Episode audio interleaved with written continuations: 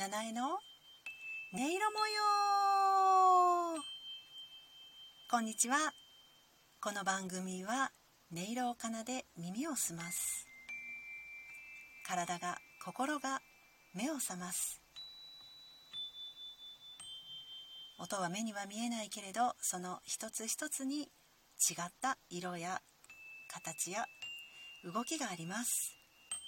そんな音色の力を生かして音色とともに心地よい毎日を過ごしていきませんかというご提案をさせていただいております。私音色カナディエンヌ七重がお送りしています。今回もどうぞよろしくお願いいたします。はいというわけで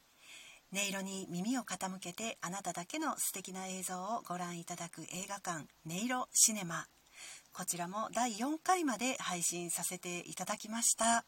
お楽しみいただけていますでしょうか、えー、第4回は子どもの日スペシャルということで、えー、お二人のお子さんと、えー、お一人の そのお二人のお母さんですねをゲストにお呼びして即興演奏しました。とってもね楽しいあの普段は私一人で演奏をしてるんですけれどもその第4回はなので、えーと、1本の映像につき3人で演奏してますので本当に、えー、楽しい、えー、豊かな音色の世界が広がっているかなと思ってます。ぜひねまだの方は、えー、音色シネマに足をお運びいただきたいなと思ってます。どうぞよろしくお願いいたします。はい、えー、というわけで今回は、えー、音色シネマで、えー、ご覧いただいた映像をあなただけのストーリーとしてお便りでお寄せいただいたお二人の方からのお便りをご紹介させていただこうと思っています。こちらは、えー、私がそのストーリーを音読させていただいて配信したその後にいただいたお便りになります。お一人目はみんなの父さんザッキーさんからのお便りです。こちらは、えー、音色シネマ第2回に、えー、を聞いてくださってお送りいただいたストーリーをお聞きいただいてのお便りになります。読ませていただきます。音色シネマ拝聴しました。素敵な音色と朗読でイメージした情景が彩りを添えてよみがえりました。音色シネマ2を聞いた瞬間幼い頃の朝母親が台所で包丁で刻むまな板の音が思い出されました。少し大きくなって自分の部屋で寝るまでは家族4人が居間に布団を並べて寝ていたので母親の食事の支度の音が生活の中にいつもあったのです。学校のある日はいつも寝坊だった自分が家族でお出かけの日になると布団の中で春の匂いを思い描きながらこれから行くお出かけ先を思い描きワクワクしていました。そんな気持ちを表現したくて絵本をモチーフにした物語を書きました。小動物目線で読み上げてくださったとのことでさらに絵本のイメージが際立ち嬉しかったです。物書きは不慣れなのですが音色から湧き立つイメージで素直に感じたままを文字にできることを知り新しい発見でした。また次もそんな素直な気持ちで書けたら参加させてくださいというふうにお寄せいただきました。本当にありがとうございました。あの私もね頂戴したストーリーを拝読した時にとっても可愛らしくってワクワクしました。であの実際に音読するっていう段階に進んだ時に、えー、この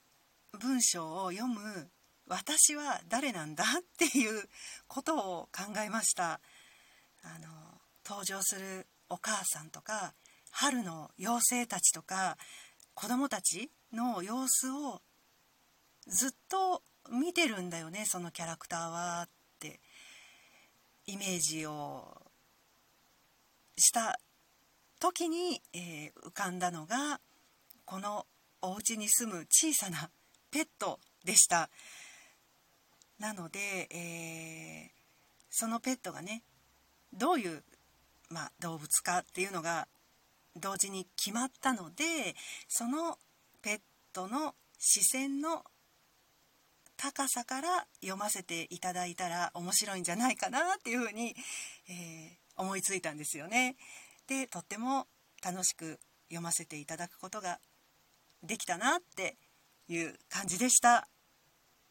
ザキさんからはねその後も、えー、音色シネマ第3回にもあの素敵なストーリーをお寄せいただいております。こちらもね合わせて聞いていただけたらいいなって思います。ザキさん本当にありがとうございました。はい続きましてもうお一方のお便りをご紹介させていただきます。十兵衛さんからです。こちらのお便りは音色シネマ第3回を見てお送りくださったストーリー「まだら」を音読配信させていただいた後に頂戴しました。読ませていただきます。こんにちは七重さん。素敵な音色に朗読を載せてくださりありがとうございます。音色を聞いてパッとひらめいたのは魚の尾びれでした。音色そのものに魚の呼吸のようなイメージを抱きました。5月ということもありやはり上り鯉の次の最後は竜に仕掛けたんですが音色にそぐわないと思いこれからの子供たちがきら星のようになってほしくて星にしてみました。みんな違うまだらのように生きていますが平和という形に向かってほしいと思います。というふうにお寄せくださいました。ありがとうございます。本当にねこのゴールデンウィーク今の季節にぴったりなストーリーだなって感じてワクワクさせていただきました。で、えー、音読をさせていただいた後にあの元の音源のね演奏のどの部分で上り声を感じてくださったんだろうなって探しながらあの聞いていったんですけれどもそしたらまさにこう恋の尾びれの動きが見えたっていう瞬間が何回かあってすごいこうゾクゾクワクワクしたんですよね。もう目の前に鱗が 見えるあのこう背中の筋肉が見えたようなそれぐらいこうババチンとあの映像が私にも見えたので本当にすごいワクワクさせていただきました。映像全体を通しても初めはこう池のあるところからだんだんこう視点が高くなって最後は夜空の方にまで広がっていく。それがこう子どもたちがそれぞれに輝いていってほしいっていう十兵衛さんの願いとも合わさってそんなこう十兵衛さんの願いに触れさせていただいたんだなって改めて感じてあのこのお便りを読んで今も心が動くなっていうふうに感じています。あとねここだけの話なんですけど実は音読する時に上り語彙ってすごい分かってるのにあの一旦ね最後まで通しで読ませていただいてあじゃあこの音声を使おうっていう段になって確認した時に「あれ私上り流って読んでる」ってなってあこれはやり直しだって なったんですよ。で本当にあのそこを直したいのにでちゃんと文章を目で追って読んでるのに何度も何度も上り流っていう風に言い間違えるので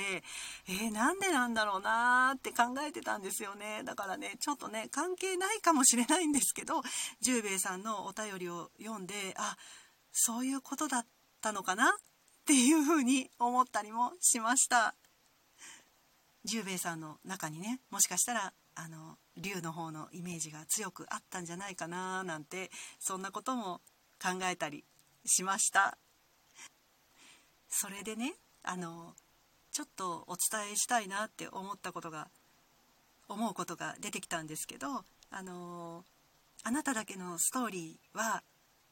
ご覧いただいた映像そのまんまを教えてくださるので全然大丈夫ですからねっていうことがお伝えしたいなって思いました。もしもねあのお聞き音源をね聞いてくださった方であの映像をね思い浮かべてくださってる方が他にもいらっしゃるかもしれないんですけどもしかしたらこうちゃんとストーリーとして整えなくちゃって考えてくださってる方もいらっしゃるかもしれないかなってふと考えたんですよね。だから決してそんなことはないからねっていうことをお伝えしたいです。例えばあの何分何秒のこの音の時に、えー、こんな映像がポッと浮かびましたとかそんなことでも私はとっても嬉しいんですね。あの音色を聞いてここでこういう動きがあったみたいなそういうこうシンプルなことで全然構わないのであのお送りいただけたら読ませていただこうかなって思ってますので本当に楽しみにしてますので、えー、お寄せいただけたらいいなって思ってます。はい以上になります。ここまでお聴きくださってありがとうございました。音色カナディエンヌ七重でした。